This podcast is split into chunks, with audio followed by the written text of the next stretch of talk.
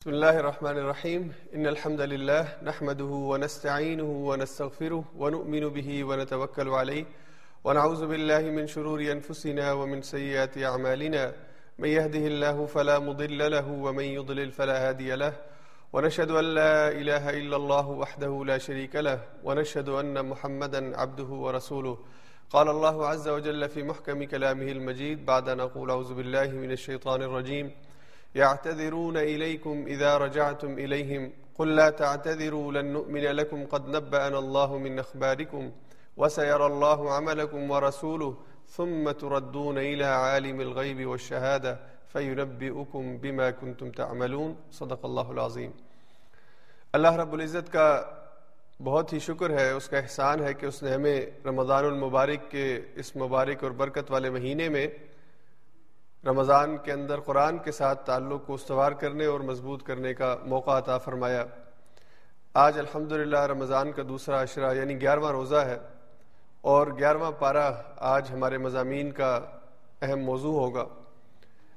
اللہ رب العزت کی طرف سے جو بھی نعمت اور جو بھی توفیق ہے اس کا شکر ادا کرنا چاہیے اور اس کی کتاب کو سمجھنے کے لیے، اس کی کتاب کے ساتھ اپنے آپ کو وابستہ کرنے کے لیے خود بھی کوشش کرنی چاہیے۔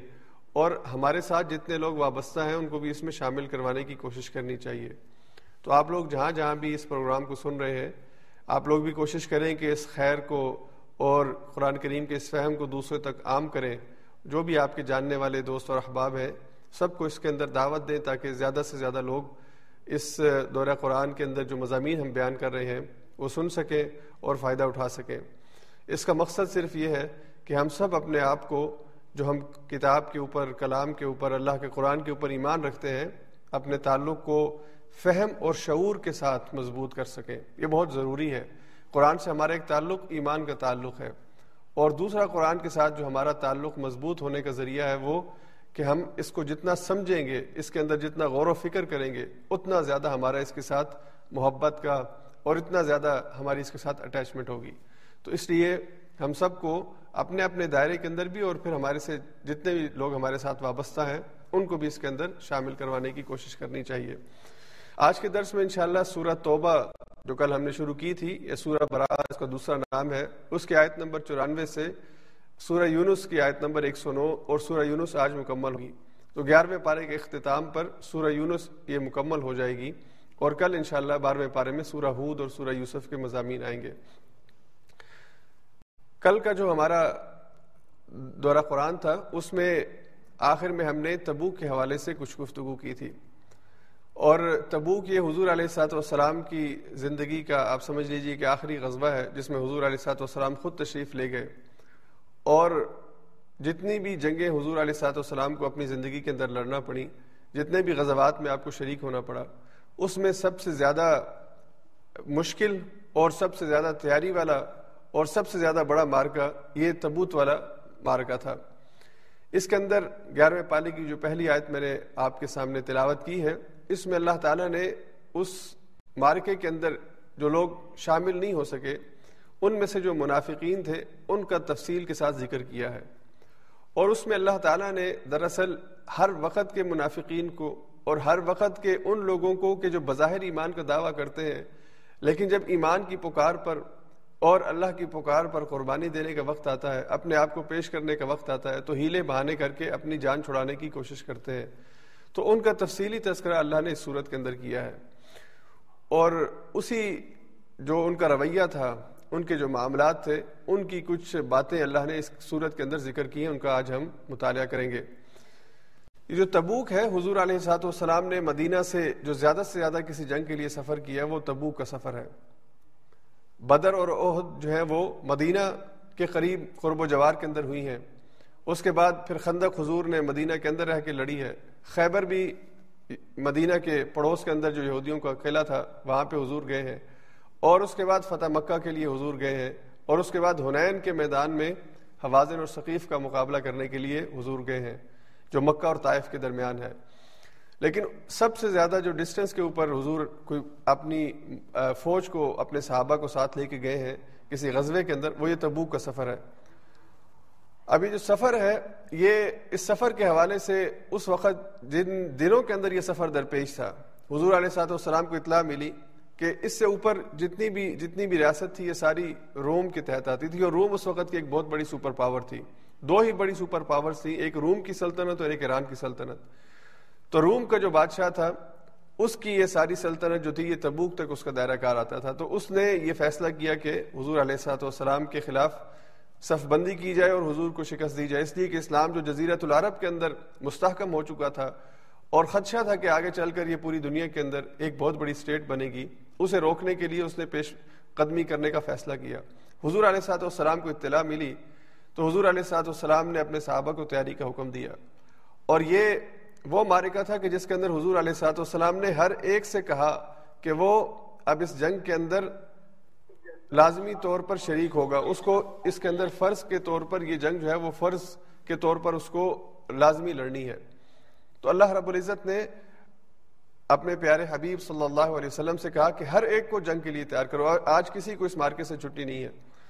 تو اس وقت جو حالات تھے، اس میں تین باتیں سمجھنے کی ہیں کہ صحرا کا سفر تھا اور گرمی کا سفر تھا اور سخت گرمی تھی۔ یعنی جون، جولائی کی جو گرمی ہوتی ہے گرم علاقوں میں اور خاص طور پہ جب اس میں لو چلتی ہے اور عام حالات میں وہاں پہ باہر رہنا انسان کے لیے ممکن نہیں ہوتا، تو ایک لمبا سفر اور سفر بھی گھوڑوں گھوڑوں کے اوپر اور اونٹوں کے اوپر یہ سفر جو ہے وہ طے کرنا تھا۔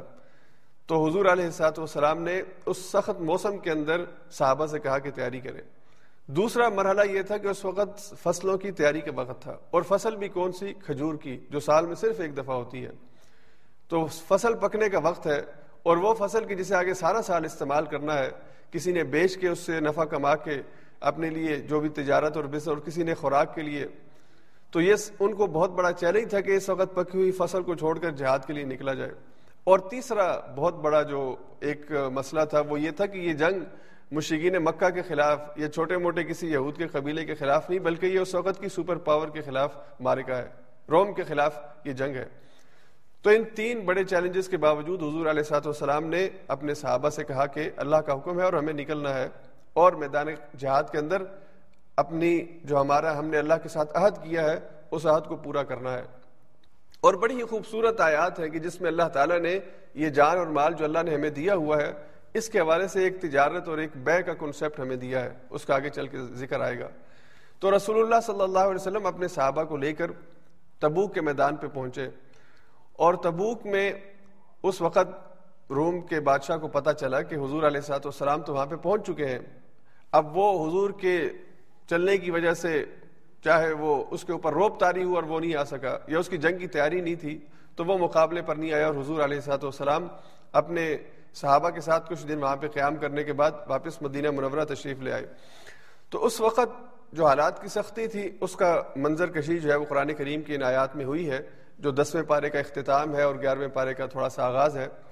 اور پھر اللہ تعالیٰ نے منافقین کا رویہ بڑی وضاحت کے ساتھ اور مختلف حوالوں کے ساتھ اس صورت میں بیان فرمایا ہے۔ جب منافقین سے کہا گیا کہ اب کسی کو چھٹی نہیں ہے اور ہر ایک کو اس جنگ میں شامل ہونا ہے، تو انہوں نے مختلف بہانے گھڑنے شروع کیے اور مختلف تعویلیں دینا آ کے شروع کی۔ تو کسی نے آ کے کہا لوکان آردن قریباً و سفر قاصدن لتباؤک اگر یہ سفر قریب کا سفر ہوتا، تو ہم آپ کے ساتھ شامل ہو جاتے۔ میں اتنا لمبا سفر کرنے سے معذور ہوں، میری صحت اجازت نہیں دیتی کہ میں اتنا لمبا سفر کر سکوں۔ تو اس لیے لمبے سفر کی وجہ سے میں اس مارکے میں شامل ہونے سے چھٹی چاہتا ہوں۔ اور پھر کوئی آیا اور اس نے کہا کہ وہ من ہم یقور ازلی ولا تفتنی کہ آپ مجھے اس مارکے میں شامل ہونے سے رخصت دے دیں، کیونکہ اگر میں شامل ہوں گا تو مجھے فتنے میں پڑھنے کا خدشہ ہے۔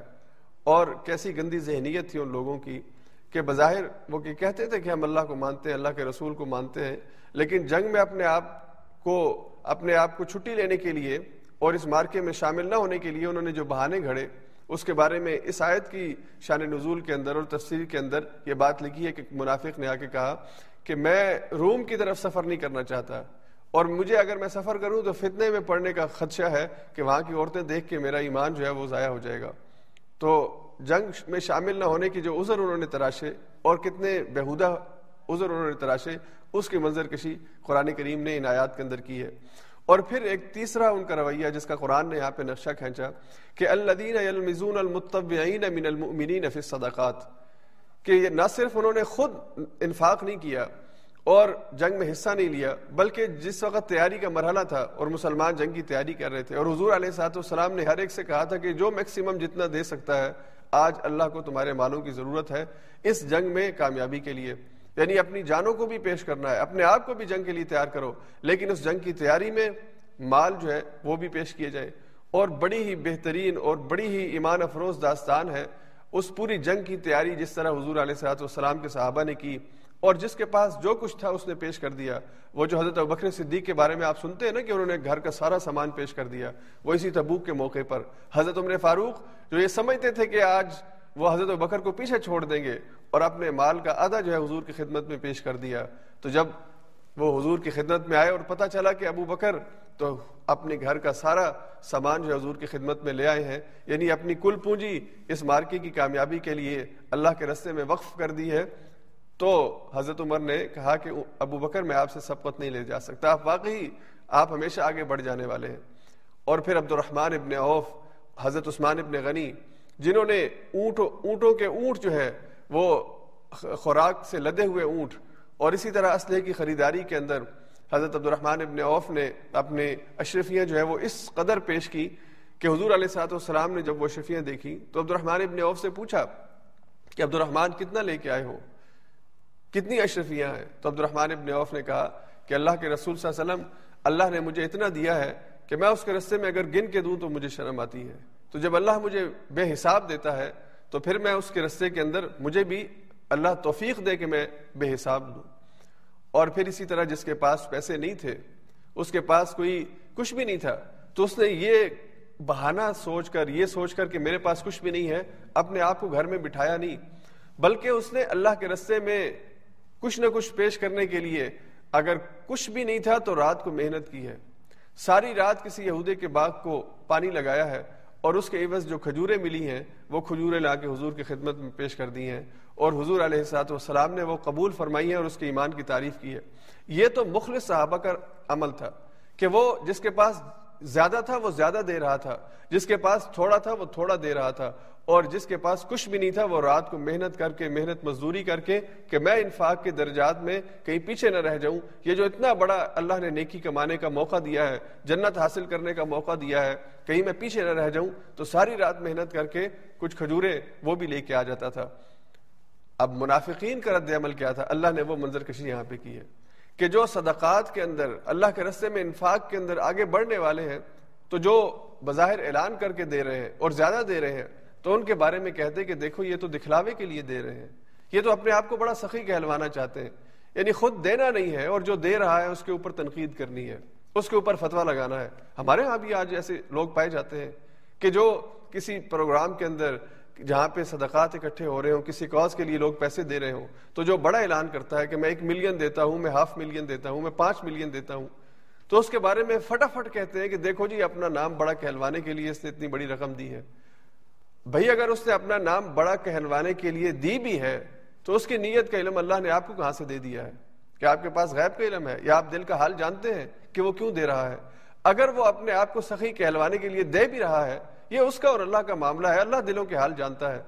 آپ اس کے بارے میں فتوا لگا کے کیوں اپنے اعمال ضائع کرتے ہیں؟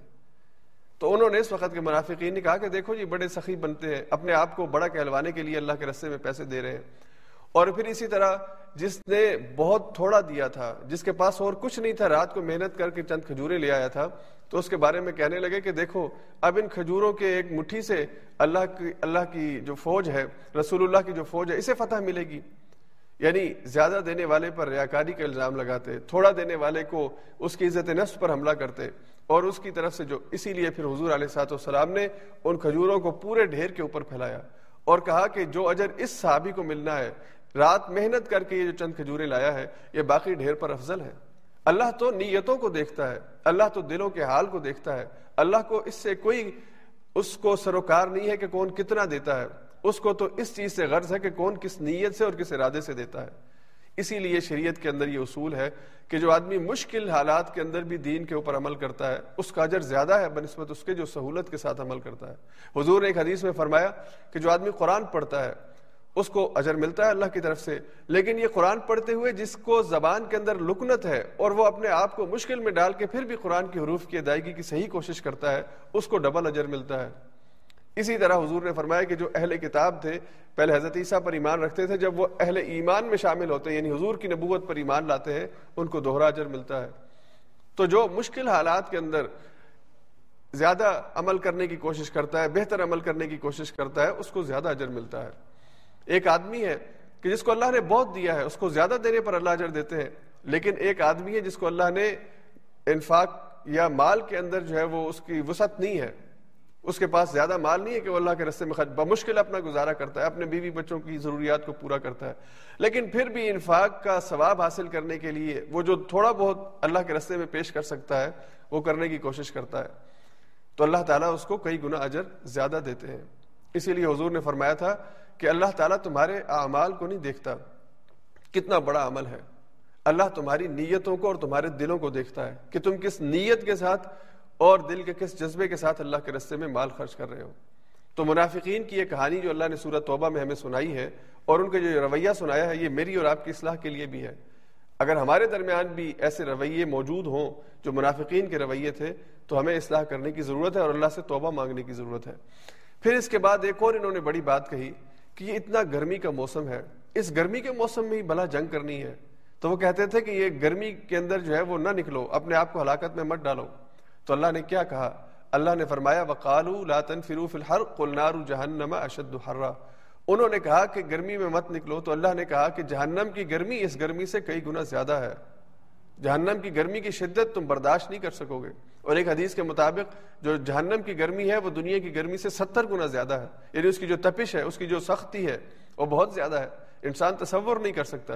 دنیا کی آگ انسان برداشت نہیں کر سکتا۔ دنیا کی گرمی انسان برداشت نہیں کر سکتا۔ تو وہ بھلا کیسے برداشت کر سکے گا؟ اس لیے اللہ نے فرمایا کہ تم اس دنیا کی گرمی سے ڈرتے ہو اور جہنم کی گرمی کی تمہیں کوئی فکر نہیں ہے۔ دنیا کے اندر تمہیں عیش و عشرت اور آرام کی زندگی چاہیے اور یہ نہیں سمجھتے کہ جو ہمیشہ کی زندگی ہے، اس میں عیش اور آرام کہاں سے اور کیسے مل سکتا ہے؟ کن اعمال پر اور کن رویوں پر مل سکتا ہے؟ پھر اس کے بعد آگے گیارہویں پارے کے اندر، گیارہویں پارے کے آغاز میں، جہاں سے بھی ہم نے پہلی آیت کی تلاوت کی، اللہ تعالیٰ نے جب حضور علیہ سات وسلام تبوک سے واپس آ گئے اور یہ مارکا جس میں حضور نے اپنے صحابہ کو تیار کر کے لے گئے تھے، اللہ نے وہاں پہ تدبیر ایسی کی کہ دشمن مقابلے پہ نہیں آیا، آپ واپس آ گئے۔ تو واپس آ کر پھر یہ جو لوگ رہ گئے تھے، یہ تین قسم کے لوگ تھے۔ ان میں بڑی تعداد منافقین کی تھی کہ جو آ کے جھوٹے بہانے پیش کرنے لگے ازر پیش کرنے لگے۔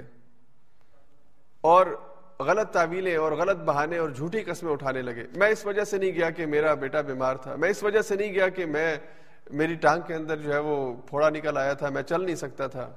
میں اس وجہ سے نہیں گیا کہ میری ماں جو ہے وہ بیمار تھی۔ یعنی مختلف ہیلے بہانے ہر ایک نے بنائے۔ تو یہ ایک منافقین کا گروہ تھا جنہوں نے آ کے اللہ کے رسول صلی اللہ علیہ وسلم کے سامنے بہانے اور عذر تراش کیے۔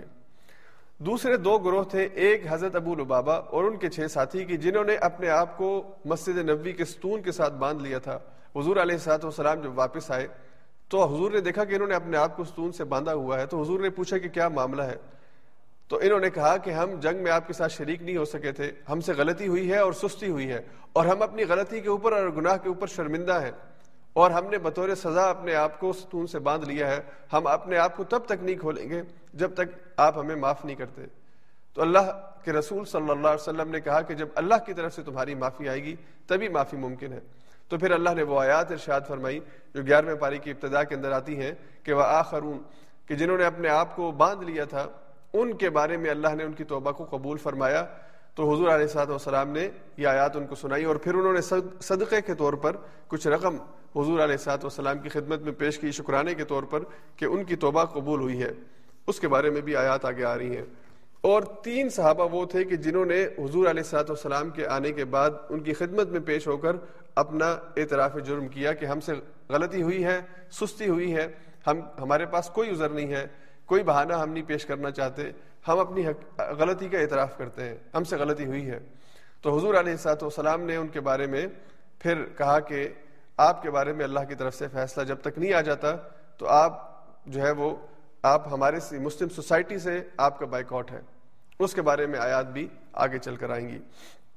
تو یہ پوری تبوک کا جو جو مارکہ تھا، اس کے اوپر ایک تبصرہ اور اس کا ایک مختصر سا جو احوال ہے، وہ میں نے آپ کی خدمت میں پیش کیا ہے۔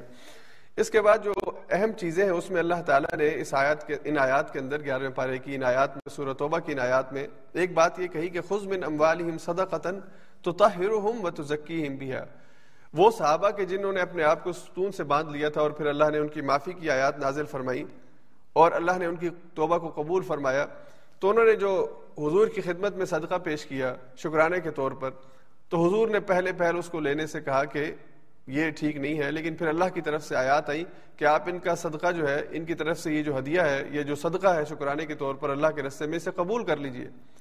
اور اس کا ایک آیت کا دوسرا مفہوم عمومی مفہوم ہے کہ یہ عمومی طور پر قرآن کریم نے، اللہ تعالیٰ نے جو صدقات ہیں، ان کی پیچھے جو حکمت ہے اور ان کے پیچھے جو فلسفہ ہے، وہ بیان فرمایا ہے۔ تو اللہ نے فرمایا کہ خود من اموالہم صدقتاً آپ ان سے ان کے اموال لیجیے صدقے کے طور پر۔ یہ جو بھی پیش کرتے ہیں، چاہے وہ زکوٰۃ ہے یا صدقات ہیں تو طاہرہم و تزکیہم بیا ان کے ذریعے سے آپ ان کا تزکیہ کیجیے اور ان کی پاکیزگی کا اہتمام کیجیے۔ تو مال اور زکوٰۃ جو ہے، یہ انسان کے مال کی تطہیر کا ذریعہ بنتی ہے۔ ایک اور حدیث میں حضور نے فرمایا کہ یہ انسان کے مال کے اندر جو تھوڑی بہت کوئی ایسا عنصر شامل ہو جاتا ہے جس کو وہ غیر ارادی طور پر نہیں سمجھ پاتا یا اس کے مال کے اندر غیر ارادی طور پر کچھ ایسی چیز آ جاتی ہے جو ہنڈریڈ پرسینٹ ٹھیک نہیں ہے، تو یہ مال کا جو صدقہ ہے اور زکوٰۃ ہے، یہ اس کی پاکیزگی کا ذریعہ بنتا ہے۔ اول تو انسان کو کوشش کرنی چاہیے کہ وہ بالکل حلال طریقے سے، لیکن بس اوقات ایسا ہوتا ہے کہ انسان غیر ارادی طور پر اس کو کسی جگہ سے کوئی انکم آتی ہے، کوئی آمدنی آتی ہے یا کسی، کوئی ایسا معاملہ کرتا ہے جس کے اگینسٹ اس کو پروفٹ ہوتا ہے۔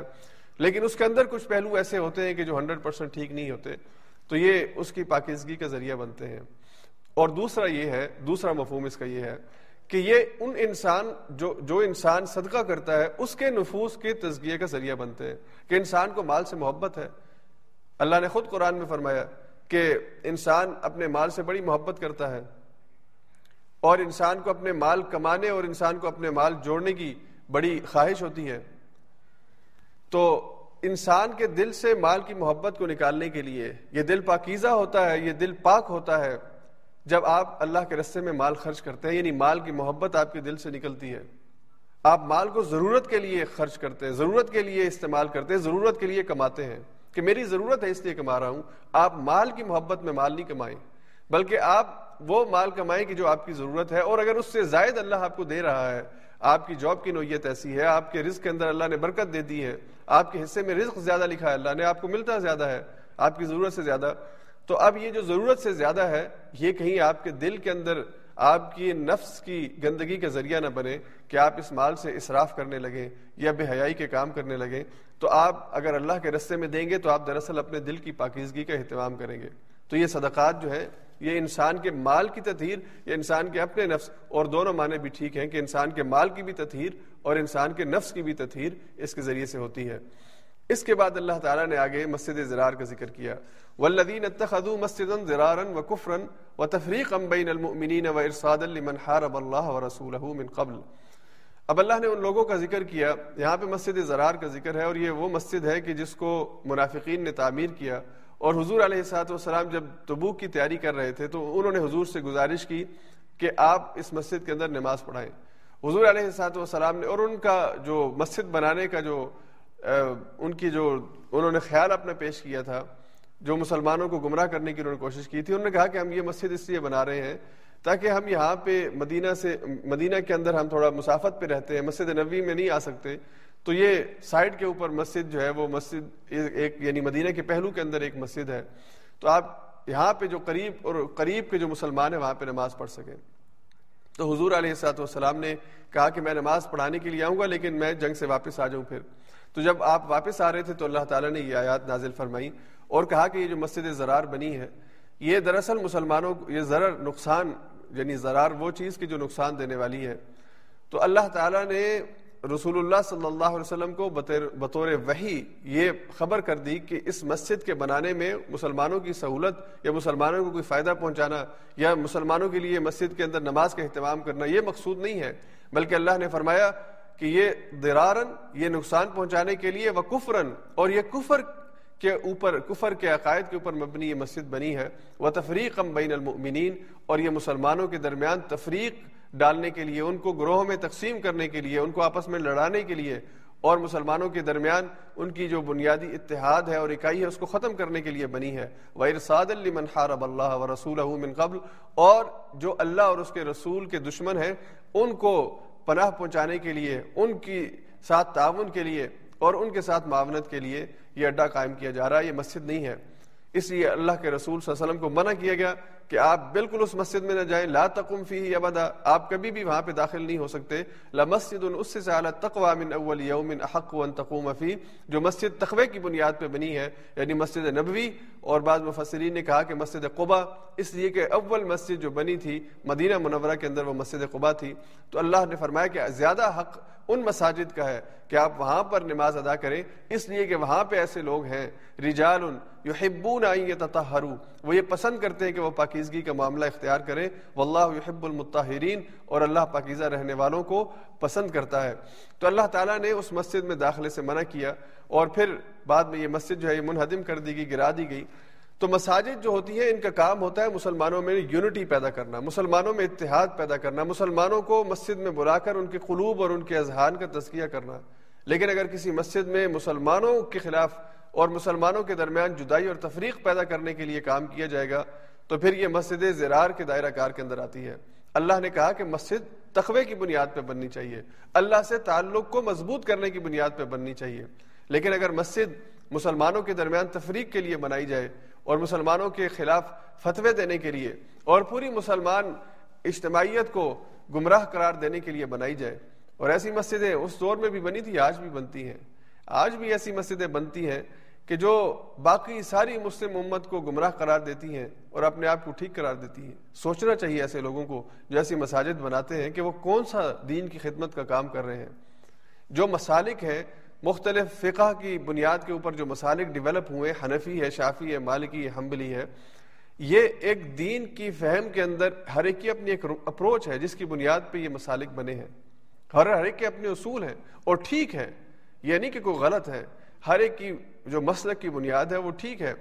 حضور علیہ السلاط والسلام کی طرف سے جو احادیث ہے قرآن کریم کی جو آیات ہے اس کے فہم میں میرا کسی اور عالم سے اختلاف ہو سکتا ہے۔ اور چار لوگ ہوں تو چاروں کا اپنا ایک انڈرسٹینڈنگ ہو سکتی ہے۔ جیسا کہ میں نے سورہ آراف کے آیات کے آخر میں آیات میں یہ بات کہی تھی کہ قرآن کریم کی جو آیت ہے، وَإِذَا قُرِيَ الْقُرْآنُ فَاسْتَمِعُوا لَهُ وَانصِتُوا اب اس کی بنیاد پر تین الگ فقہوں کے اندر تین الگ حکم ہے اب یہ قرآن اور حدیث کی انڈرسٹینڈنگ کی وجہ سے ہے۔ کہ جب قرآن کریم کی آیت پڑھی جائے تو خاموش ہو جاؤ۔ احناف یہ کہتے ہیں کہ جب قرآن کریم کی آیات پڑھی جائیں تو خاموش ہو جاؤ۔ چاہے امام اونچی آواز سے تلاوت کر رہا ہے یا خاموش آواز سے تلاوت کر رہا ہے، خاموش، آپ خاموش رہیں گے۔ شوافے یہ کہتے ہیں کہ حدیث کے اندر ہے کہ جس آدمی نے فاتحہ نہیں پڑھی، اس کی نماز نہیں ہوئی۔ اس لیے قرآن کریم کی اس آیت کا مطلب یہ ہے کہ جب امام اونچی آواز سے پڑھے تو خاموش رہو، پھر امام وقفہ کر لے اور آپ اپنی اپنی یعنی مختدی اپنی اپنی تلاوت کر لے سورہ فاتحہ کی، اس کے بعد پھر جنرل تلاوت ہوگی۔ یہ دوسرا مفہوم ہے، اس کا دونوں پہ تطبیق کرنے کی کوشش کی گئی ہے۔ اور تیسرا مفہوم یہ ہے، جو امام مالک کا ہے کہ امام اونچی آواز سے پڑھے، جس کو بعد میں احناف کے متاثرین نے بھی اختیار کیا۔ اور یہی بہتر بات اور اچھی بات ہے کہ امام اونچی آواز سے تلاوت کرے تو مختدی پیچھے خاموش رہے، اسے پڑھنے کی ضرورت نہیں ہے۔ اور تلاوت کے بعد امام کو بریک لینے کی بھی ضرورت نہیں ہے۔ اور جب امام خاموشی سے نماز پڑھ رہا ہو یعنی زہر اور اثر کی نماز ہو، تو پھر مختدی بھی تلاوت کرے اور امام بھی اپنی تلاوت کرے۔ اب دیکھیے کہ قرآن کریم کی ایک آیت اور حدیث، ایک حدیث کے مفہوم کو تین مختلف علماء نے فقہ نے مختلف انداز میں سمجھا ہے۔ اور قرآن کریم کے اور احادیث کے احکام کی جو انڈرسٹینڈنگ ہے، یہ جو فقی اختلاف ہے، اس کی وجہ یہ ہے کہ قرآن کریم کی ایک آیت کو اور حدیث کو بعض جگہ پہ اس کی تطبیق کرتے ہیں علماء۔ بعض جگہ پہ قرآن کریم کی آیت کو مقدم سمجھتے ہیں اور حدیث جو ہے اس کی وضاحت دوسرے انداز میں کی جاتی ہے۔ اور بعض جگہ پہ قرآن کریم کی ایک آیت پر ایک ایک وقت میں عمل ہوتا ہے اور ایک حدیث پر دوسرے وقت میں عمل ہوتا ہے۔ تو یہ ایک مثال کے ذریعے میں نے آپ کو سمجھایا کہ کیسے ان فقہی جو اختلافات ہیں ان کے اندر یہ ایک مثال کے ذریعے میں نے آپ کو آسان انداز میں سمجھانے کی کوشش کی ہے۔ یہ غلط نہیں ہے۔ لیکن فقہ حنفی کی مسجد ہونے کا مطلب یہ نہیں ہے کہ پھر وہ فقہ شافی کو لتاڑنا شروع کر دے؟ اور ان کے جو عقائد ہیں یا ان کے جو جو اصول ہیں، ان کا ابتال شروع کر دے۔ حنفی مسجد ہونے کا مطلب یہ نہیں ہے کہ وہ اہل حدیثوں کے اوپر جو ہے وہ ان کے خلاف فتوے دینا شروع کر دے۔ اور بریلوی مسجد ہونے کا مطلب یہ نہیں ہے کہ وہ دیوبندیوں کے خلاف فتوے شروع کر دے۔ اور بالکل ان کے مقابل کے اوپر مسجدیں کھڑی کرنا شروع کر دیں ہاں مسلمانوں کی پوری اجتماعیت کے اندر اگر کوئی ایک ایسی مسجد بناتا ہے کہ جو باقی سب کا انکار کرتا ہے، باقی سب کو دائر اسلام سے خارج کرتا ہے، ان کے اوپر کفر کے فتوے لگاتا ہے۔ اس کے بارے میں تو واضح طور پہ اللہ نے یہاں پہ فرمایا و تفریق ہم بین المؤمنین اور پھر ایک اس کے بعد جو اگلی آیت اللہ نے فرمائی وہ ارساد حارب اللہ و رسول من قبل۔ کہ وہ جو اللہ اور اس کے رسول کے دشمن ہیں، جو دین کے دشمن ہیں، ان کا اعلیٰ کار بنتا ہو، ان کا ساتھ دینے کے لیے، ان کا ممد اور معاون بننے کے لیے۔ اگر کسی ایسے ایجنڈے کے اوپر کوئی مسجد بناتا ہے یا اپنی مسجد میں اس کا اس اور بعض دفعہ یہ ہوتا ہے کہ انسان یہ سمجھ رہا ہوتا ہے یہ وہ مسجد یہ سمجھ رہی ہوتی کہ وہ دین کی خدمت کر رہی ہے، لیکن دراصل وہ دشمن کے ایجنڈے پر عمل پیرا ہوتی ہے۔ وہ دشمن کے ایجنڈے کو مضبوط کرنے اور دشمن کے ایجنڈے کی تائید کے اندر کام کر رہی ہوتی ہے اور اپنی طرف سے سمجھ ہے کہ وہ دین کی خدمت کر رہی ہے۔ تو اللہ نے فرمایا کہ ایسی مسجد میں نماز پڑھنے کی بجائے، ایسی مسجد میں کھڑے ہونے کی بجائے، اس کا مطلب یہ ہے کہ نبی اکرم صلی اللہ علیہ وسلم کے دور میں فتنہ فتنہ سازی کے ذہن کے ساتھ وہ مسجد مسجد زرار بنی تھی، تو کیا بعد میں نہیں بن سکتی؟ بعد میں بھی بن سکتی ہے۔ اس لیے مسجد بناتے وقت بنیاد تخوہ ہونی چاہیے، اور جو لوگ مساجد میں جاتے ہیں، وہ تخوہ مضبوط کرنے کے لیے، اللہ سے تعلق کو مضبوط کرنے کے لیے، اور مسلمانوں کے درمیان اتحاد اور اتفاق کے لیے، ان کو اس نیت کے ساتھ مسجد کے اندر جانا چاہیے۔ اگر کوئی مسلمانوں کے درمیان تفریق اور جدائی پیدا کرنے کے لیے، مسلمانوں کو ایک دوسرے کے خلاف صف آرا کرنے کے لیے اور ایک دوسرے کے خلاف فتویٰ بازی کے لیے مساجد کے اہتمام کرتا ہے، ممبر کے استعمال کرتا ہے، اسے اپنے رویے پر سوچنا چاہیے۔ اس کے بعد آگے اللہ تعالیٰ نے اہل ایمان کی صفات کا ذکر کیا اور بڑی خوبصورت مثال دی۔ اللہ نے فرمایا، ان اللہ اشترى من المؤمنین انفسهم واموالهم بان لهم الجنہ اللہ نے خرید لیا ہے مومن سے ان کی جان اور ان کی مال کو۔ اللہ نے تجارت کی ہے۔ اہل ایمان کے ساتھ تجارت کی ہے۔ تجارت کیا ہے کہ آپ کسی سے کوئی چیز لیتے ہیں، اس کا معاوضہ اس کو دیتے ہیں۔ تو اللہ نے اہل ایمان سے کہا کہ اپنی جانیں اور اپنے مال میرے سپرد کر دو، میرے رسے میں جس طرح میں کہتا ہوں قربان کر دو اور اس کے بدلے میں مجھ سے جنت خرید لو۔ اب یہ بہت بہترین اور خوبصورت سودا ہے اور اس سے بہتر سودا ہو نہیں سکتا کہ انسان اپنی اس جان اور مال کے بدلے جو اللہ نے دیا ہے، اللہ کی عطا ہے۔ میں نے خود اپنی طرف سے اپنی جان اپنے اندر نہیں پھونکی۔ میں خود اپنی مرضی سے دنیا میں نہیں آیا۔ اور نہ میں نے خود اپنے لیے کوئی وقت مقرر کر رکھا ہے کہ میں ساٹھ سال کہوں گا تو مروں گا یا نوے سال کہوں گا تو مروں گا۔ میری موت کسی وقت بھی آ سکتی ہے۔ کسی جگہ آ سکتی ہے۔ عمر کے کسی حصے میں آ سکتی ہے۔ تو یہ جان آئی بھی اللہ کے حکم سے ہے۔ اس کے ارادے اور اس کی منشا اور اس کی اجازت کے بعد آئی ہے۔ اور یہ جان جائے گی واپس اسی کے حکم سے۔ تو جو دی ہی اس نے ہے، اور پھر جو مال میں نے کمایا ہے، جو مال میرے پاس ہے، اگر میں سمجھتا ہوں کہ میں نے اپنی محنت سے کمایا ہے، تو مجھ سے زیادہ محنت والے دنیا میں بہت سے لوگ، مجھ سے زیادہ قابل اور مجھ سے زیادہ عقل مند اور محنتی اور باصلاحیت لوگ موجود ہیں، تو مجھ سے زیادہ ان کے پاس مال کیوں نہیں ہے؟ یہ تو اللہ کا فضل ہے کہ اس نے میرے حصے میں ان سے زیادہ رزق لکھا ہے۔ تو جو مال بھی اس کا، جو جان بھی اس کی اگر وہ یہ کہتا ہے کہ میرے ساتھ سودا کر لو اور جہاں پہ میں کہتا ہوں، جس انداز میں میں کہتا ہوں، ان کو پیش کر دو، تو پھر میں تمہیں انعام کے طور پہ جنت دے دوں گا۔ یعنی جان ہماری ہوتی اور مال ہمارا اپنا ہوتا۔ اور پھر اللہ ہم سے یہ کہتا، تو ہم یہ سمجھ سکتے ہیں کہ یہ کوئی تجارت کا معاملہ اس انداز میں ہو رہا ہے کہ کوئی ہم اللہ کو چیز دے رہے ہیں اور اللہ اس کے بدلے میں ہمیں چیز دے رہا ہے۔ لیکن اللہ کی تجارت کا انداز دیکھیے کہ اللہ تعالیٰ وہ چیزیں جو اس نے ہمیں عطا کی، جان جو اس نے دی، مال جو اس نے دیا اور پھر ہمیں کہا کہ تم کو میں نے اس کا مالک بنایا، اب ان کو میرے بتائے ہوئے طریقے پر خرچ کر دو تو اس کے بدلے میں بھی میں ریوارڈ دوں گا۔ وہ یہ بھی کہہ سکتا تھا کہ میں کچھ نہیں دوں گا۔ وہ یہ بھی کہہ سکتا تھا کہ میں نے جان دی ہے تو میرے حکم پر لڑو۔ لیکن اس نے کتنا بڑا ریوارڈ دیا۔ اس نے کہا کہ میں نے مومنین سے ان کی جانیں اور مالیں خرید لی ہیں اور بدلے میں ان کو جنت دے دی ہے۔ اور مومن اس سودے کے اوپر قبول، اس کو قبول کرتا ہے، راضی ہوتا ہے اور کہتا ہے کہ اس سے بہتر بدلہ کیا ہو سکتا ہے۔ تو اللہ نے فرمایا کہ یہ جب سودا ہوتا ہے، اس کے بعد کوئی کام کرنے ہوتے ہیں۔ مومن جب اللہ کے ساتھ جنت کا سودا کرتا ہے، اپنی جان اور مال اللہ کے رستے میں پیش کرنے کا وعدہ کرتا ہے، تو پھر کچھ اعمال ہوتے ہیں جو کرتا ہے۔ کیا وہ عمل ہے؟ جو قاتلون فی سبیل اللہ فیقتلون و یقتلون پھر وہ اللہ کے رستے میں قتال کرتا ہے، اپنی جان اور مال کے ساتھ۔ اور پھر وہ دنیا کی زندگی کے اندر اللہ تعالیٰ بعض کو شہادت کا مرتبہ دیتے ہیں، وہ میدان جنگ کے اندر شہید ہوتے ہیں۔ اور بہت سے ایسے ہیں کہ جو دوسرے کفار کو مارتے ہیں اور جنگ سے زندہ واپس آتے ہیں، غازی بنتے ہیں۔ تو اللہ نے فرمایا کہ میدان جنگ میں جاؤ گے تو شہید بھی ہو سکتے ہو۔ ایسا نہیں ہے کہ بس جاؤ گے اور تمہیں شہادت نہیں ملنی ہے تمہیں موت نہیں ہونی، بس تم نے دشمنوں کو مارنا ہے۔ نہیں، کسی کو بھی شہادت مل سکتی ہے۔ اس لیے اس تمنا اور آرزو کے ساتھ جاؤ کہ اللہ اگر میں شامل ہو رہا ہوں تو مجھے شہادت کی موت دے۔ اس لیے کہ شہادت سے اچھی موت تو کوئی موت ہے ہی نہیں۔ شہادت کی موت کی تمنا اور اس کی دعا مانگا کرتے تھے ہمارے اسلاف کہ اللہ مجھے شہادت کی موت عطا فرما۔ اللہ عمر زخنی شہادت مجھے شہادت کی موت دے۔ شہادت کی زندگی اور شہادت کی موت اس کی دعا مانگنی چاہیے۔ اور پھر اس کے بعد اللہ نے آگے نو صفات کا ذکر فرمایا۔ ان اہل ایمان کی کہ جو اللہ کے ساتھ جنت کا سودا کر چکے ہیں۔ تو میں اور آپ بھی اگر اللہ کے ساتھ جنت کا سودا کرنا چاہتے ہیں، ہمارے لیے آفر موجود ہے اللہ کی طرف سے پیشکش موجود ہے اللہ نے طریقہ اور صفات بتائی اپنے اندر پیدا کر لو۔ اللہ نے فرمایا اتائبون یہ وہ ہیں جو توبہ کرنے والے ہیں، یہ پلٹنے والے ہیں۔ توبہ پلٹنے کو کہتے ہیں۔ اور پلٹنا، اس کا مطلب یہ ہے کہ جو انسان سے غلطی ہوئی ہے، اس غلطی کے اوپر اللہ سے معافی مانگے اور پلٹ آئے اللہ کی طرف۔ صرف ندامت اور شرمندگی نہیں، بلکہ واپسی کے ذریعے رجوع کے ذریعے انسان اللہ کو، اللہ کی رضا کا اپنے آپ کو مستحق بنائے۔ پھر اللہ نے فرمایا، العابدون، یہ عابد ہے۔ اور ابد یابدو کا ایک مطلب ہوتا ہے غلامی کے اندر زندگی بسر کرنے والے۔ یہ اللہ کی غلامی میں اپنے آپ کو پیش کر چکے ہیں۔ یعنی غلام کا مطلب یہ ہے کہ پھر اس کا مالک جیسے اس کو چلاتا ہے، وہ ویسے چلتا ہے۔ اس کا ٹائم ٹیبل اس کا مالک اس کو بنا کے دیتا ہے۔ صبح اتنے بجے اٹھو گے، دوپہر تک یہ کام کرنے ہیں، شام تک یہ کام کرنے ہیں۔ اور اس وقت تم نے آرام کرنا ہے، اس وقت تم نے جاگنا ہے۔ یہ مالک کا پورا جو، مالک جو ہے، وہ پورا ایک ٹائم ٹیبل وہ اپنے غلام کو بنا کے دیتا ہے۔ تم کہاں جا سکتے ہو، کہاں نہیں جا سکتے۔ تو اللہ نے حلال اور حرام کی جو قیود رکھی، دن کے اوقات میں نماز کی جو ترتیب رکھی، یہ اللہ کی طرف سے اگر ہم غلامی میں اپنے آپ کو دینا چاہیں، تو یہ اس کانسیپٹ کے اندر کہ پھر جو اللہ نے کہا، اس کے آگے سر تسلیم خم کر دو۔ اس کے بعد اللہ نے فرمایا، الحامدون۔ حامدون جمع حامد کی، جس کا جم جس کا معنی ہے حمد بیان کرنے والے۔ کہ وہ اللہ کی حمد بیان کرنے والے ہوتے ہیں، اللہ کی تعریف بیان کرنے والے ہوتے ہیں۔ وہ جو ہم نے سورہ فاتحہ کے شروع میں لفظ پڑھا تھا الحمد رب العالمین، تمام تعریفیں اور شکر اللہ کے لیے ہے۔ تو یہ جو اللہ کے ماننے والے ہیں، یہ بار بار الحمد کہتے ہیں۔ یہ اللہ کا شکر اپنی زبان سے ادا کرتے ہیں۔ اور پھر السائحون۔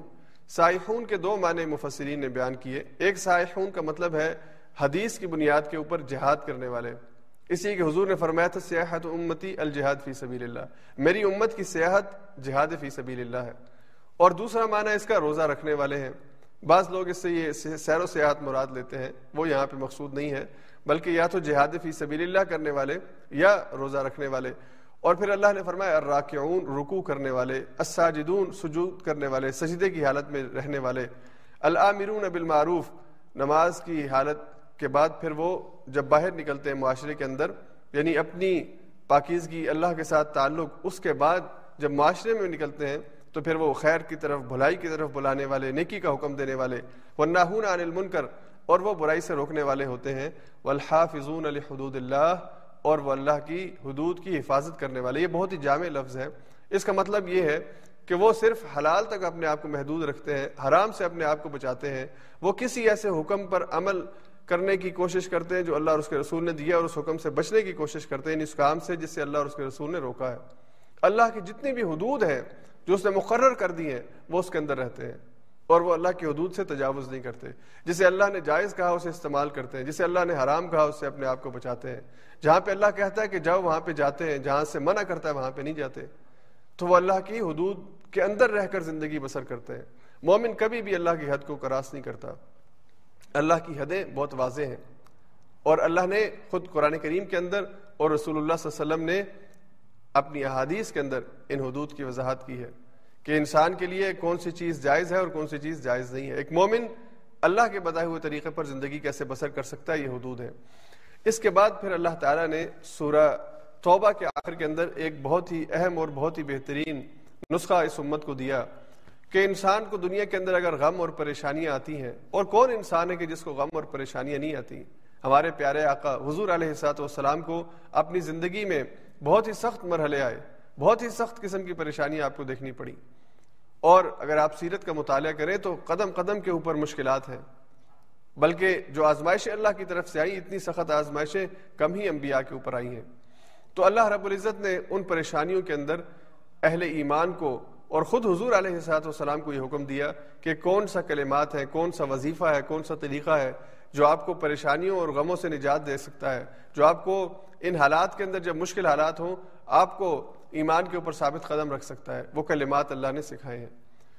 دنیا کے اندر آج بھی بہت سے لوگ ایسے ہیں کہ جو دوسروں کو ان کی دماغی پریشانیوں اور ان کی فکروں کا علاج کرنے کے لیے ان کو، ان ان کے ان کے علاج کا اہتمام کرتے ہیں۔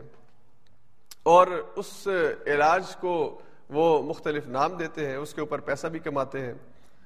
اور یہ مسلم اور نان مسلم دونوں اس کے اندر جو ہے وہ یعنی انسان اپنی جو ذہنی اطمینان ہے اور ذہنی سکون ہے، اس کے لیے بہت زیادہ پیسہ خرچ کرتا بھی ہے، پریشان بھی رہتا ہے۔ تو اللہ کے رسول صلی اللہ علیہ وسلم نے اپنی ایک حدیث کے اندر، اپنے ایک پیارے صحابی کو یہ بات بتائی کہ یہ جو دنیا کے اندر انسانوں کی پریشانیاں ہیں اگر انسان یہ چاہتا ہے کہ ان سے اپنے آپ کو بچا لے، ان سے چھٹکارا پا لے، تو حضرت ابو الدردہ رضی اللہ تعالیٰ عنہ حضور کے بہت پیارے صحابی ہیں، ان کو حضور نے کہا کہ اگر تم صبح کے وقت اور شام کے وقت سات سات دفعہ یہ کلمات ادا کر لو، اللہ تعالیٰ تمہیں دنیا کی پریشانیوں سے نجات دے دیں گے۔ یہ دنیا کی جو پریشانیاں ہیں اولاد کی پریشانی آ جاتی ہے، گھر کے اندر میاں بیوی کی ناچاقی ہے، وہ پریشانی آ جاتی ہے۔ تجارت بزنس کے اندر کوئی مشکل آ گئی پریشانی آ جاتی ہے۔ انسان کی یہ پریشانی، ایسی پریشانی کی جو اس وقت ہر وقت اس کے ذہن کے اندر گھومتی رہتی ہے۔ اور انسان اس پریشانی کے اندر ہلکان ہوا جاتا ہے یعنی اس کا کوئی اور کام ہی نہیں رہتا، وہ بیچارہ اس پریشانی میں اپنی صحت، اپنا مال، اپنی ساری صلاحیتیں کھونا شروع کر دیتا ہے۔ کہ وہ پریشانی، ٹینشن اس کے اوپر سوار ہوتی ہے۔ اور بعض لوگ تو بیچارے اپنا دماغی توازن کھو بیٹھتے ہیں۔ تو ان حالات کے اندر بجائے کہ انسان سٹریس میں جائے، بجائے کہ انسان جو ہے وہ آہستہ آہستہ ڈپریشن کے اندر اور ذہنی بیمار ہو، تو یہ اس وظیفے کا اہتمام صحیح حدیث کے مطابق جو لوگ کرتے ہیں، اللہ تعالیٰ نے اطمینان قلب دیتے ہیں۔ یہ جو دل کا اطمینان ہے، یہ اللہ کی بہت بڑی عطا ہے۔ اور اس دل کے اطمینان کے لیے کسی کے پاس جانے، کسی کے پاس بیٹھنے اور کسی اور سے کوئی نسخہ لینے کی ضرورت نہیں ہے۔ خود اللہ کے رسول نے نسخہ دیا ہے اور ٹھیک نسخہ دیا ہے۔ اس کا ہمیں اہتمام کرنا چاہیے۔ حضور نے فرمایا کہ یہ جو کلمات ہیں، سورہ توبہ کے آخری کلمات، جہاں پہ اللہ فرماتے ہیں، حسبی اللہ اللہ میرے لیے کافی ہے۔ لا الہ الا ہو، اس کے علاوہ کوئی الہ نہیں ہے، اس کے علاوہ کوئی مالک اور بادشاہ نہیں ہے۔ علیہ ہی توکل تو میں نے اس پر توکل کیا، میں نے اس پر اعتماد کیا۔ وہ رب العرش العظیم، اور وہ رب عرش عظیم ہے۔ وہ اس پوری جہان کا، اس پوری کائنات کا رب ہے، اس کا پالنے والا ہے۔ اس میں موجود ہر ایک ایک چیز، ہر ایک ایک ذرے کو پالنے والا ہے۔ یعنی یہ جو رب کا لفظ ہے، رب کے لفظ کے اندر اتنی وسعت ہے اور اتنی، اتنا پیار اور اتنی اپنائیت ہے کہ جب انسان اس کے معنی کو پڑھنا شروع کرتا ہے، اس کے گہرائی کے اندر جاتا ہے، تو انسان کو اللہ کے ساتھ محبت پیدا ہونا شروع ہوتی ہے۔ وہ رب انسان باقی چیزیں چھوڑ دے، صرف اپنے وجود کو دیکھ لے۔ اس وجود کے اندر جتنے کروڑوں اربوں سیلز ہیں کہ آج سائنس ابھی تک ان کو گن نہیں سکی، ان میں سے ہر سیل کی ہر ضرورت کو اللہ تعالیٰ پورا کر رہا ہے، وہ رب ہے۔ رب کا مطلب ہے پالنے والا پالن ہار تو وہ رب کے جو عرش عظیم کا مالک ہے، میری ہر ضرورت کو پورا کر رہا ہے۔ میرا اس کے ساتھ معاملہ ہے، میں نے اس پر ایمان لایا اور اس پر توکل کیا ہے۔ وہ مجھے بے سہارا کیسے چھوڑ سکتا ہے؟ وہ مجھے دنیا والوں کے حوالے کیسے کر سکتا ہے؟ میں نے اس کے اوپر توکل کیا ہے۔ اور وہی میرے لیے کافی ہے، اور اس کے علاوہ کوئی الہ نہیں ہے۔ ان الفاظ کے معنی کو، اس عقیدے کو اپنی حرز جان بنائیے۔ اس کو اپنے ذہن کے اندر، اس کے رگ و پے کے اندر اس کو سنبھال لیجیے اور اس کے ورد کا اہتمام کیجیے آپ یقین کیجیے کہ اگر آپ اس کو، اس کے مفہوم کے ساتھ ادا کرتے ہیں، باوجود اس کے کہ آپ کے اوپر مالی مشکلات آ جائیں، باوجود اس کے کہ کاروبار کے اندر آپ کو وقتی طور پر نقصان ہو رہا ہو، لیکن آپ کے دل کے اندر پریشانی نہیں ہوگی۔ آپ کو اطمینان ہوگا، آپ اللہ کی رضا پہ راضی ہو جائیں گے اور پھر اس کے بدلے میں اللہ تعالیٰ ایک وقت کے بعد اس کا نتیجہ اور اس کا رزلٹ آپ کے سامنے آنا شروع ہوگا۔ تو اس لیے ان کلمات کا اہتمام بہت ضروری ہے اس کے بعد ایک اور اہم چیز جو سورہ توبہ کے اندر بیان ہوئی، وہ ذکر کر کے پھر ہم سورہ یونس کی طرف چلتے ہیں کہ اللہ تعالیٰ نے ان آیات کے اندر اہل ایمان کے جو تین گروہ، دو، جو تبوک سے رہ جانے والے تین گروہ تھے، ان کا ذکر فرمایا، ایک منافقین کا۔ ایک وہ مومنین کے جنہوں نے ستون کے ساتھ آپ کو باندھ دیا تھا حضور کے واپس آنے پر، اور ایک تیسرا گروہ کہ جو حضور علیہ السلاۃ والسلام کی خدمت میں پیش ہوا، اور اس نے حضور علیہ السلاۃ والسلام کے سامنے پیش ہو کر اپنے جرم کا اعتراف کیا، اپنی سستی کا اور اپنی نااہلی کا اور کمزوری کا اعتراف کیا۔ کوئی بہانہ نہیں کیا، ان کا تذکرہ ہے۔ اللہ تعالیٰ نے قرآن کریم کی نایات میں فرمایا وعن السلاست الذین خلفوا، اور وہ تین پیچھے رہ جانے والے حتی اذا ضاقت علیہم الارض بما رحبت وضاقت علیہم انفسهم وظنوا واللہ ملجا من اللہ الا الیہ انہوں نے جب حضور علیہ الصلوۃ والسلام کے سامنے آ کے اپنی اپنی اپنے آپ کو پیش کیا کہ ہم سے غلطی ہوئی ہے، تو اللہ کے رسول صلی اللہ علیہ وسلم نے اور یہ تین صحابہ جن کے بارے میں حدیث کی کتابوں کے اندر ان کے نام منقول ہیں، کعب ابن مالک، مرارہ بن ربی اور ہلال بن امیہ۔ تو یہ تین مخلص صحابہ تھے جنہوں نے آ کے اعتراف جرم کیا۔ تو حضور علیہ سات والسلام نے ان سے کہا کہ تم جنہوں نے اپنی غلطی کا اعتراف کیا ہے، اب ہمارا تمہارے ساتھ سوشل بائیکاٹ ہے۔ اب مسلمانوں کی اجتماعیت کو حکم دیا گیا کہ وہ ان کے ساتھ کوئی لین دین نہیں کریں گے، بات چیت نہیں کریں گے۔ یہ صرف اپنے گھروں کے اندر اپنے آپ کو محدود کر لیں۔ اگر باہر نکلنا چاہیں اجازت ہے، لیکن کوئی ان سے معاملہ نہیں کرے گا، بات چیت نہیں کرے گا۔ حتیٰ کہ یہ سلام کریں تو جواب بھی نہیں دیا جائے گا۔ یہ حضور علیہ سات وسلام کی طرف سے ایک سوشل جو بائک آؤٹ ہے ان صحابہ کے لیے کہ جن سے غلطی ہوئی، ان کی نفوس کی تطہیر کے لیے بھی اور مسلمان اجتماعیت کو اجتماعیت کے آداب سکھانے کے لیے بھی۔ کہ اگر کسی اجتماعیت کے اندر کسی سے کوئی غلطی ہو جائے، تو اس کی اصلاح کا طریقہ کار کیا ہے؟ اور پھر اس معاشرے کے ہر فرد کو ان کی اصلاح کے اندر ان کا ساتھی بننا ہے۔ اب کاب ابن مالک کا واقعہ جو حدیث کی کتابوں کے اندر منقول ہے، انہوں نے اپنی ردات سنائی ہے۔ ان دنوں کی جب وہ تنہا ہو گئے تھے، جب وہ جن کا، ان کا سوشل بائک آؤٹ کیا جا رہا تھا، ان کی غلطی کی وجہ سے ان کی اصلاح کے لیے۔ اور وہ اس کے اوپر راضی تھے کہ اللہ کی طرف سے جو بھی سزا اور جو بھی حکم ہوگا، جو بھی فیصلہ ہوگا، اس کو قبول کریں گے۔ تو حضور علیہ صاحب السلام نے کہا کہ چالیس چالیس دن گزرنے کے بعد حضور نے کہا کہ اب آپ اپنی بیویوں سے بھی اپنے آپ کو الگ کر لو۔ یعنی پہلے گھر کے اندر اپنی بیوی کے ساتھ بات چیت کرنے ان کے ساتھ رہنے کی اجازت ہے، بات چیت کی اجازت ہے، اٹھنے بیٹھنے کی اجازت ہے۔ لیکن اب چالیس دن کے بعد کہا گیا کہ اب اپنی بیویوں کے ساتھ بھی بیک آؤ اور آپ جو آج کل کوارنٹائن کے دن ہیں اور خاص طور پہ وہ لوگ جو کسی جگہ سے سفر کر کے ان سے کہا گیا کہ چودہ دن آپ نے اپنے گھروں کے اندر رہنا ہے۔ اور ویسے بھی لوگوں سے کہا گیا کہ گھروں کے اندر زیادہ رہیں۔ تو باوجود اس کے کہ آج کی ترقی یافتہ دور کے اندر جب آپ کے پاس انٹرنیٹ ہے، جب آپ کے پاس WhatsApp, Facebook, Twitter, آپ جو ہے وہ یعنی دنیا کے ساتھ کنیکٹ ہے چوبیس گھنٹے۔ لیکن اس یعنی اس کوارنٹائن کے ٹائم کے اندر آپ کے لیے گھر میں رہنا کتنا مشکل ہو گیا ہے۔ یعنی ہمارے لیے اب گھر پہ رہنا بہت کوفت ہوتی ہے، دل کرتا ہے کہ باہر کوئی نکلے کوئی ایکٹیویٹی ہو۔ کوئی پابندی نہیں ہے۔ ہم اپنے ماں باپ سے، اپنے بہن بھائیوں سے، اپنے دوستوں سے، اپنے کولیگ سے، ہر ایک کے ساتھ رابطے میں گھروں کے اندر دفتر ہم نے بنا لیے۔ لیکن اس کے باوجود اس زندگی کے اندر ہمیں تنگی محسوس ہو رہی ہے کہ کھل کے ہم باہر ریسٹورینٹس میں نہیں جا سکتے پارکس میں نہیں جا سکتے، گھل مل نہیں سکتے۔ باہر بھی ملے تو ایک میٹر کے، دو میٹر کے فاصلے سے آپ نے سلام کرنا ہے۔ اور حتیٰ کہ مسجد میں بھی آ جائیں تو آپ نے ایک میٹر پہ، کے فاصلے پہ کھڑے ہو کے نماز ادا کرنی ہے۔ تو یعنی اس زندگی کے اندر جس میں کوئی ہمیں سزا کے طور پر نہیں، لیکن ایک احتیاط کے طور پر یہ جو تدبیر ہمارے لیے اس میں تنگی آ رہی۔ تو آپ اندازہ کیجیے کعب ابن مالک اور ان صحابہ کا کہ جن کے ساتھ سوشل بائک آؤٹ ہوا۔ اور پہلے گھروں کے اندر، پھر گھروں کے اندر بھی بیویوں سے الگ ہونے کا حکم دیا۔ اور یہ کہتے ہیں کعب ابن مالک کہ ایک دن میں اپنے کزن کے پاس گیا اور اس کے اپنے باغ سے اس کے باغ کی طرف اس کی جو باؤنڈری تھی اس پہ میں کھڑا ہو کے اس کو بلایا۔ تو اس نے میری طرف توجہ نہیں کی۔ اور میں تنگ آ کے میں نے اس سے کہا کہ کیا تم نہیں سمجھتے کہ میں اللہ اور اس کے رسول پہ ایمان رکھتا ہوں؟ تو اس نے آگے سے کتنا خوبصورت جواب دیا جو ایک اجتماعیت کا اور ایک اجتماعیت کے اندر جو نظم و ضبط اور ڈسپلن ہے، اس کے حوالے سے اتنا ہے۔ اس نے کہا کہ مجھے تمہاری ایمان پہ شک نہیں ہے۔ لیکن تم سے بات نہ کرنے کا حکم اللہ کے رسول صلی اللہ علیہ وسلم نے دیا ہے۔ اس کی خلاف ورزی نہیں ہو سکتی۔ اور ایک بیوی جو کسی انسان کے نکاح کے اندر ہو، اس کے ساتھ اس کا محبت کا، پیار کا تعلق ہو، اس کے غم اور اس کی ہنسی خوشی کی ساتھی ہو، اس سے علیحدگی کا حکم مل جائے۔ تو یہ اللہ پر ایمان ہی ہے جو اس کو روکتا ہے وغیرہ اچھا بھلا انسان جو ہے وہ کہتا ہے، لات مارو ایسے دین کو، نعوذ باللہ۔ یہ کیسا فیصلہ ہے؟ میں نہیں مانتا اس کو۔ شیطان آ کے وسو سے ڈالتا ہے اور کعب ابن مالک کہتے ہیں کہ شیطان نے مجھے ورگلانے کی کوشش کی۔ بس یعنی بار بار اس نے مجھے غلط رستے پہ لے جانے کی اور میرے ذہن کے اندر بڑے فتنے اس نے پیدا کرنے کی کوشش کی۔ لیکن اللہ کا شکر ہے کہ اللہ نے مجھے ثابت قدمی دی۔ تو انسان اگر شیطان کی طرف سے وسوسہ آئے، غلط خیال آئے، اس کا مقابلہ کر سکتا ہے اگر اس کا اللہ کے ساتھ تعلق اور وہ اللہ کی یاد میں رہنے والا ہو۔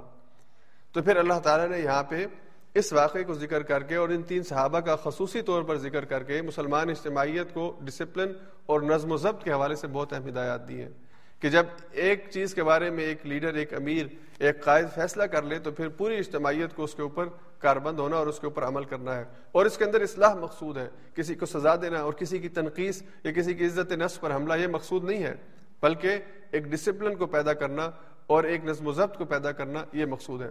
اللہ تعالیٰ نے پچاسویں دن پھر ان کی معافی کا اعلان کیا، یہ آیات نازل ہوئی اور ان آیات کو سنانے والا جو صحابی کا اپنے مالک کے پاس گیا، تو انہوں نے خوشی سے اپنا کرتا اتار کے اس کو دے دیا، اپنی قمیص اتار کے اس کو دے دی کہ میرے پاس اس وقت یہی ہے، یہی میں تمہیں گفٹ کرتا ہوں۔ اس سے ایک اور چیز جو سیکھنے کو ملتی ہے کہ خوشی کی خبر لانے والا جو بھی ہو، اس کو کچھ نہ کچھ ہدیے کے طور پر دینا، یہ صحابہ کی سنت تھی۔ تو یہ کہ آپ اپنی خوشی میں دوسرے کو شریک کرتے ہیں۔ تو خوشیوں میں بھی اپنے اپنی خوشیوں کے حالات میں بجائے اپنے آپ کو خوشیوں کے اندر بند کر لیں اور دوسروں کو اس سے محروم کریں، یہ نہیں، بلکہ اپنی خوشیوں میں بھی دوسروں کو شریک کریں۔ تو اللہ تعالیٰ نے ان کی توبہ کو قبول قبول فرمایا اور پھر سے ان صحابہ کی زندگی کے اندر معمول کے مطابق جو لائف ہے وہ شروع ہوئی۔ اس کے بعد پھر آگے سورہ یونس ہے۔ سورہ یونس میں اللہ تعالیٰ نے بہت ہی اہم تین مضامین کا ذکر فرمایا ہے۔ یہ مکی صورت ہے، گیارہ سے تیرہ نبی کے درمیان نازل ہوئی ہے۔ اور اس صورت میں بنیادی طور پر ویسے جتنی بھی مکی صورتیں ہیں، ان میں عمومی طور پر جو تین اہم مضامین ہیں جن کو اللہ تعالیٰ بیان فرماتے ہیں اور بار بار بیان فرماتے ہیں، وہ منکرین توحید توحید کا انکار کرنے والے، توحید، رسالت کا انکار کرنے والے اور آخرت کا انکار کرنے والے، ان کے اعتراضات اور ان کے جوابات اللہ تعالیٰ نے دیے ہیں۔ اللہ کی وحدانیت کے بارے میں، اللہ کے وجود کے بارے میں جن لوگوں کو شکوک و شبہات تھے یا ہیں، ان کو اللہ تعالیٰ نے ان آیات کے اندر قرآن کریم کی، ان آیات، سورہ یونس کی آیات میں مختلف انداز میں اللہ نے اپنا تعارف کروایا ہے۔ اور پھر اللہ نے رسالت حضور علیہ سات وسلام اور آپ پر نازل ہونے والی کتاب قرآن پاک، اس کا تعارف اور اس حوالے سے چند اہم باتیں اس آیت کے اندر کی ہیں۔ اور پھر تیسرا کہ دنیا کی زندگی اور آخرت کی زندگی جو ہے، ان دونوں کا، ان کی حقیقت اور آخرت کی زندگی کا جو وجود ہے، اس کے اوپر اللہ نے عقلی دلائل کے ذریعے انسان کو سمجھانے کی کوشش کی ہے۔ تو سب سے پہلے وہ آیات کی جن میں اللہ نے اس صورت کے اندر توحید کے حوالے سے، اللہ کے تعارف کے حوالے سے، اللہ کے وجود کے حوالے سے آیات ارشاد فرمائی۔ تو شروع ہی کے اندر اللہ نے فرمایا کہ ان ربکم اللہ الذی خلق السماوات والارض فی ستۃ ایام ثم استوى علی العرش۔ اللہ ہی وہ ذات ہے جو تمہارا پروردگار ہے، تمہارا پالنے والا ہے۔ اس نے پیدا کیا آسمان اور زمین کے درمیان ہر چیز کو فی ستۃ ایام، چھ دنوں میں۔ ثم استوى علی العرش۔ پھر اللہ عرش کے اوپر مستوی ہو گیا، اللہ عرش پر برا جمان ہو گیا۔ یدبر الامر، اور اس زمین اور کائنات کو پیدا کرنے کے بعد، اس زمین اور آسمان کے درمیان ساری چیزوں کو پیدا کرنے کے بعد، ساری گلیکسیز کو پیدا کرنے کے بعد، اس کائنات کے ہر ذرے کو پیدا کرنے کے بعد اللہ تعالیٰ اس کی تدبیر کر رہا یدبر الامر۔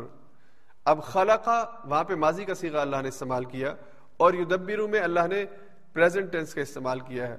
تو خلق، تخلیق جو ہے، یہ پہلا کام تھا جو اللہ نے کی، یہ ہو چکی ہے۔ اور اس کے بعد اب اللہ تعالیٰ تدبیر کر رہا ہے، اس کی نگرانی کر رہا ہے۔ یہ معاملات اللہ تعالیٰ کی نگرانی کے اندر چل رہے ہیں۔ تو اللہ وہ ہے جو اس کائنات کو پیدا کرنے والا بھی ہے اور پھر اس کائنات کو چلانے والا بھی ہے۔ اس کے ذریعے دراصل ان لوگوں کے عقیدے کی اصلاح ہے جو یہ سمجھتے ہیں کہ یہ کائنات خود بخود بن گئی ہے تو تخلیق ایک منصوبے کے تحت ہوئی ہے، ایک پلان کے تحت ہوئی ہے، ایک مقررہ مدت تک کے لیے ہوئی ہے۔ کسی نے کی ہے، کوئی اس کے پیچھے کار فرما ہے، کوئی اس کے پیچھے اس کا انتظام چلانے والا ہے۔ اور پھر اس کے بعد اللہ تعالیٰ نے ایک اور عقیدے کی اصلاح فرمائی، ما من شفیع اللہ من بعد اذنہ تم یہ سمجھتے ہو کہ جن کی تم پوجا کرتے ہو، جن کو تم اپنا بڑا سمجھتے ہو، یہ تمہاری سفارش کر سکیں گے، چاہے وہ بت ہیں یا چاہے وہ انس ہیں یا وہ جن ہیں جو بھی ہیں۔ اللہ نے فرمایا کہ اللہ کی اجازت کے بغیر کوئی بھی اس کے سامنے بول نہیں سکتا اور اللہ کے سامنے کوئی غلط سفارش بھی نہیں کر سکتا۔ جن کو اللہ سفارش کی اجازت دیں گے، حضور علیہ سات وسلام وہ غلط آدمی کی سفارش نہیں کریں گے۔ اور اگر حضور کے علم میں نہیں ہے اور حضور سفارش کریں گے تو حضور کو بتایا جائے گا کہ آپ اس کے حق میں سفارش نہیں کر سکتے۔ ذالکم اللہ ربکم۔ اللہ نے فرمایا، یہ تمہارا رب ہے، یہ تمہارا پالن ہار ہے۔ فعبدوہ بس اس کی عبادت کرو، اس کی بندگی کرو۔ اللہ کے سامنے اپنے آپ کو جھکاؤ۔ اللہ نے پہلی شروع کی آیات کے اندر انسانوں کے سامنے اپنا تعارف پیش کیا اور انہیں پھر توحید کی دعوت دی۔ اس کے بعد اگلی آیت میں اللہ نے فرمایا کہ اللہ وہ ذات ہے یبدا الخلق، کہ جس نے خلق کو یا تخلیق کو اس کو شروع سے اس کو شروع کیا۔ یعنی اس کے اندر یہ جو بدات کا معنی ہے کہ یہ چیز پہلے سے موجود نہیں تھی، کوئی ایک ماڈل موجود نہیں تھا، کوئی اگزامپل موجود نہیں تھی کہ اس کے اوپر ریپروڈیوس کیا گیا ہو۔ اس مثال کو دیکھ کر کوئی چیز جو ہے وہ بنائی گئی ہو۔ نہیں، بلکہ یہ اللہ کی طرف سے ایک انیشیٹو لیا گیا۔ یہ انوویشن ہے۔ اس سے پہلے کوئی ایسا ماڈل نہیں تھا، کوئی ایسی چیز نہیں تھی۔ اللہ نے یہ منصوبہ اور یہ ماڈل خود تخلیق کیا ہے۔ کسی چیز کو دیکھ کر نہیں بنایا اور نہ ہی اس سے پہلے کوئی چیز موجود تھی۔ ان نہ یبدا الخلق۔ بے شک وہ خلق کی ابتدا کرنے والا کہ بغیر اس کے کہ اس کے سامنے کوئی ماڈل پہلے سے پڑا ہو، کوئی مثال پڑی ہو، کوئی اس کو ٹیچ کرنے والا، بتانے والا ہو، نہیں۔ بلکہ اللہ ہی وہ ذات ہے جس نے خلق کی ابتدا کی۔ سم ہو پھر اللہ ہی وہ ذات ہے جو اس کو لوٹائے گا، اس کو پلٹائے گا۔ اللہ تعالیٰ کائنات کی ابتدا کرنے والا اور اس کا اختتام بھی اللہ ہی کرے گا۔ اللہ کے لیے بات کوئی مشکل نہیں ہے اور انسانوں کو یہ بات سمجھائی گئی ہے کہ اگر اللہ پہلے بغیر کسی ماڈل اور مثال اور اگزامپل کی ایک چیز بنا سکتا ہے، تو اللہ اس کو ختم بھی کر سکتا ہے اور ختم کرنے کے بعد اللہ پھر انسانوں کو اٹھا بھی سکتا ہے، اس کے لیے مشکل نہیں ہے۔ پھر اللہ نے ایک اور اہم آیت اور اپنا ایک تعارف، ایک اور انداز میں فرمایا کہ وہی وہ ذات ہے جس نے سورج کو روشن بنایا ہے۔ یہ روشنی کا کام کرتا ہے۔ یہ دنیا کے اندر دن کے اوقات میں اتنا بڑا بلب اللہ نے لگایا ہے کہ دنیا میں کسی کو دن کے وقت کسی قسم کی روشنی کی ضرورت نہیں ہے۔ اللہ نے یہ روشنی قدرتی طور پر یہ بلب کا اہتمام کر رکھا ہے اور صرف یہ روشنی نہیں دیتا، بلکہ انسان کی جو غذا ہے، اس کا جو پھل تیار ہونا ہے، اس کے اندر اس سورج کی تپش کا بہت بڑا عمل دخل ہے۔ تو اللہ نے اس سورج کو تمہارے لیے روشن بنایا۔ اور پھر اللہ نے فرمایا ولقمر نورن اور اللہ نے چاند کو روشن بنایا ہے۔ اس چاند کو اللہ نے روشنی دی ہے۔ یہ نور رکھتا ہے۔ وَقَدَّرَهُ مَنَازِلَ لِتَعْلَمُوا عَدَدَ السِّنِينَ وَالْحِسَابِ۔ یہ بہت اہم بات ہے جو سمجھنے کی ہے کہ اللہ نے اس چاند کی جو تخلیق کا مقصد بیان فرمایا، وہ یہ کہ اس کے ذریعے سے یہ جو لام شروع میں آ جاتا ہے نا، لی، لام کے نیچے زیر، اس کا مطلب ہوتا ہے کہ یہ کام اس لیے ہوا ہے۔ اس کا مقصد یہ تھا تو اللہ نے فرمایا کہ اللہ نے چاند کی منازل طے کر دی ہیں، اس لیے کہ تم معلوم کر سکو مہینوں اور دنوں کا حساب۔ اللہ نے دنوں اور مہینوں کی حساب کے لیے چاند کی منازل طے کر دی ہیں۔ اس لیے ہمارا جو مہینہ ہوتا ہے، اس مہینے کا جو، اس کی جو یعنی اس کا جو حساب ہے، وہ چاند کی تاریخوں کے حساب سے ہے۔ اللہ نے اس کی ترتیب ایسے رکھی ہے کہ شروع میں چودہ دن یعنی یکم سے چودہ اور چودہ سے اٹھائیس، چودہ میں ٹاپ کے اوپر یہ چاند مکمل ہوتا ہے۔ اس کی جو منزلیں ہیں، تو یہ جب اپنی منزلیں طے کرتا ہے، جب چودہویں تاریخ کو پہنچتا ہے اپنی چودہویں دن کو، تو یہ مکمل ہو جاتا ہے۔ پھر چودہ سے اٹھائیس تک آہستہ آہستہ کم ہونا شروع ہوتا ہے اور اٹھائیس والے دن بالکل یہ باریک ہو جاتا ہے۔ انتیس اور تیس کو یہ نظر نہ آنے کے برابر ہوتا ہے۔ اور جب یہ نیا نظر آنا شروع ہوتا ہے، تو وہ ہلال ہوتا ہے اور جس دن نظر آتا ہے، وہ پہلی تاریخ ہوتی ہے۔ تو یہ مہینہ چاند کا مہینہ یا انتیس کا ہوتا ہے یا تیس کا ہوتا ہے۔ اس میں کوئی لونر جو ہے نا یعنی اٹھائیس والا سال نہیں آتا۔ نہ کوئی اٹھائیس کا مہینہ اس کے اندر آتا ہے۔ تو اللہ تعالیٰ نے چاند کو کہا کہ یہ تمہارے سالوں کی اور مہینوں کی تعین کا اور حساب کا آسان طریقہ اللہ نے مقرر کیا ہے۔ اس کا مطلب یہ ہے کہ چاند کی تاریخ جو ہے وہ انتیس یا تیس یہ اللہ کی طرف سے ایک طے شدہ امر ہے۔ ہاں اللہ نے جو تمہیں اسٹرانومی کا علم دیا ہے، اس کے ذریعے سے تم مزید تحقیق کر کے یہ معلوم کر سکتے ہو کہ چاند اس مہینے کتنے دن کا ہوگا اور دنیا کے کس حصے میں آج ترقی ہونے کی وجہ سے آپ کے لیے آسانی ہوگی ہے۔ کہ آپ حساب لگا سکتے ہیں کہ اب کس دن جو ہے وہ کس مہینے کتنے دن کا چاند ہوگا؟ اس مہینے انتیس کا چاند ہے یا تیس کا چاند ہے؟ یا آپ اسٹرانومی کی مدد سے دیکھ سکتے ہیں۔ اور جن کے پاس اسٹرانومی کا علم نہیں ہے، وہ اپنی آنکھ سے پھر دیکھتے ہیں کہ اب انتیس کے بعد چاند نظر آئے گا یا تیس کے بعد چاند نظر آئے گا۔ اور حضور علیہ سات والسلام کے دور کے اندر، کیونکہ یہ یہ جو ٹیکنالوجی ہے، یہ نہیں تھی، تو حضور علیہ صاحب والسلام نے نیچرل طریقے سے یعنی آنکھ کو دیکھنے، آنکھ کے دیکھنا جو ہے، اس کو معیار مقرر کیا۔ اور اس کے ذریعے سے، آج ہمارے ہاں یہ جو چاند کے اعلان کے حوالے سے اختلاف ہے۔ کہ جب رمضان کے چاند کی تاریخ کا اعلان کرنا ہو، عید کا اعلان کرنا ہو، حج کا اعلان کرنا ہو، تو یہ جو دو تاریخیں یا تین تاریخیں آ جاتی ہیں، اس کی وجہ کیا ہے؟ تو وجہ یہ ہے کہ بعض ممالک کے اندر، بعض کمیٹیز جو ہیں، وہ چاند کی رویت اپنی آنکھ سے چاند کو دیکھ کر اعلان کرتی ہیں۔ اور دنیا کے بعض ممالک جو ہے جس طرح کہ ترکی کا المانک کیلنڈر جو ہے، بہت مشہور ہے کہ جنہوں نے چاند کی رفتار کا حساب کر کے اسٹرونومی کے علم کے ذریعے پہلے سے اس کا ایک کیلنڈر اناؤنس کیا ہوا ہے۔ تو وہ اس کے مطابق اعلان کرتے ہیں۔ اور اللہ نے جن انسان کو علم دیا سائنس کا علم دیا اسٹرانومی کا علم دیا، فلکیات کا علم دیا، جس کے موجد اور بانی ہی مسلمان ہے تو وہ حساب جو ہے، وہ تجربے سے پتہ چلتا ہے کہ وہ حساب ٹھیک ہے۔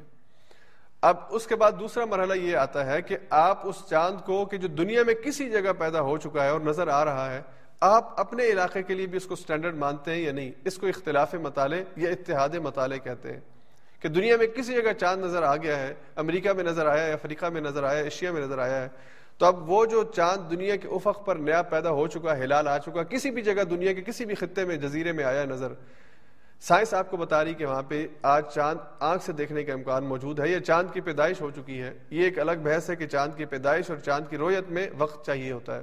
چاند پیدا ہوتا ہے اور اس کی پیدائش کے بعد کچھ گھنٹے اس کو درکار ہوتے ہیں کہ وہ انسانی آنکھ اس کو دیکھ سکے۔ اور جتنا زیادہ وقت گزرے گا، اتنا زیادہ اس کی رویت کا امکان زیادہ ہوتا جائے گا۔ تو اب چاند پیچھے موجود ہے لیکن آپ اس کو نہیں دیکھ سکتے۔